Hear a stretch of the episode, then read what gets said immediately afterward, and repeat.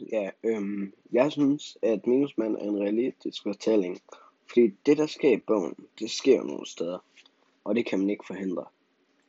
Romanen fortæller om et område omkring København, hvor der bliver dealet drugs og sådan noget. Det findes helt ud i virkeligheden, det er helt sikkert. Øhm, lige umiddelbart synes jeg ikke, at der var nogle episoder i bogen, hvor jeg synes, det blev urealistisk. Måske der, hvor der er en, der stikker Oliver ned efter fodboldkamp. Men ellers synes jeg, at den beskriver de problemer, man kan have som diger. Romanen fortæller os også lidt om, hvordan vores samfund ser ud.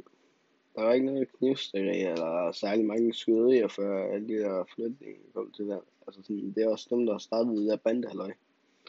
Det er jo ikke så godt. Øhm, men ja, bogen fortæller os lidt om, hvordan vores samfund er begyndt at se ud. Jeg kan heldigvis ikke relatere til noget af det er bogens indhold.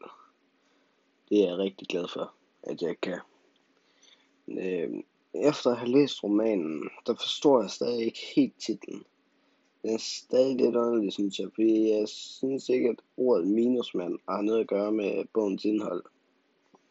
Men altså, vi kan jo sådan, for at sørge for, at det ikke sker, altså det der sker i bogen, der, altså i hvert fald for at det sker sjældnere, så kan forældre sammen, altså dem der bor i de udsatte områder, de kan flytte ud af dem, eller sådan sørge for, at de ikke nærmer sig de der ghettoer, eller hvad det er. Og hvis folk allerede har det problem, altså, at, altså misbrug, så kan de bare tage på afvænding for både deres og alle os andres sikkerhed. Det var sådan lige, hvad jeg havde.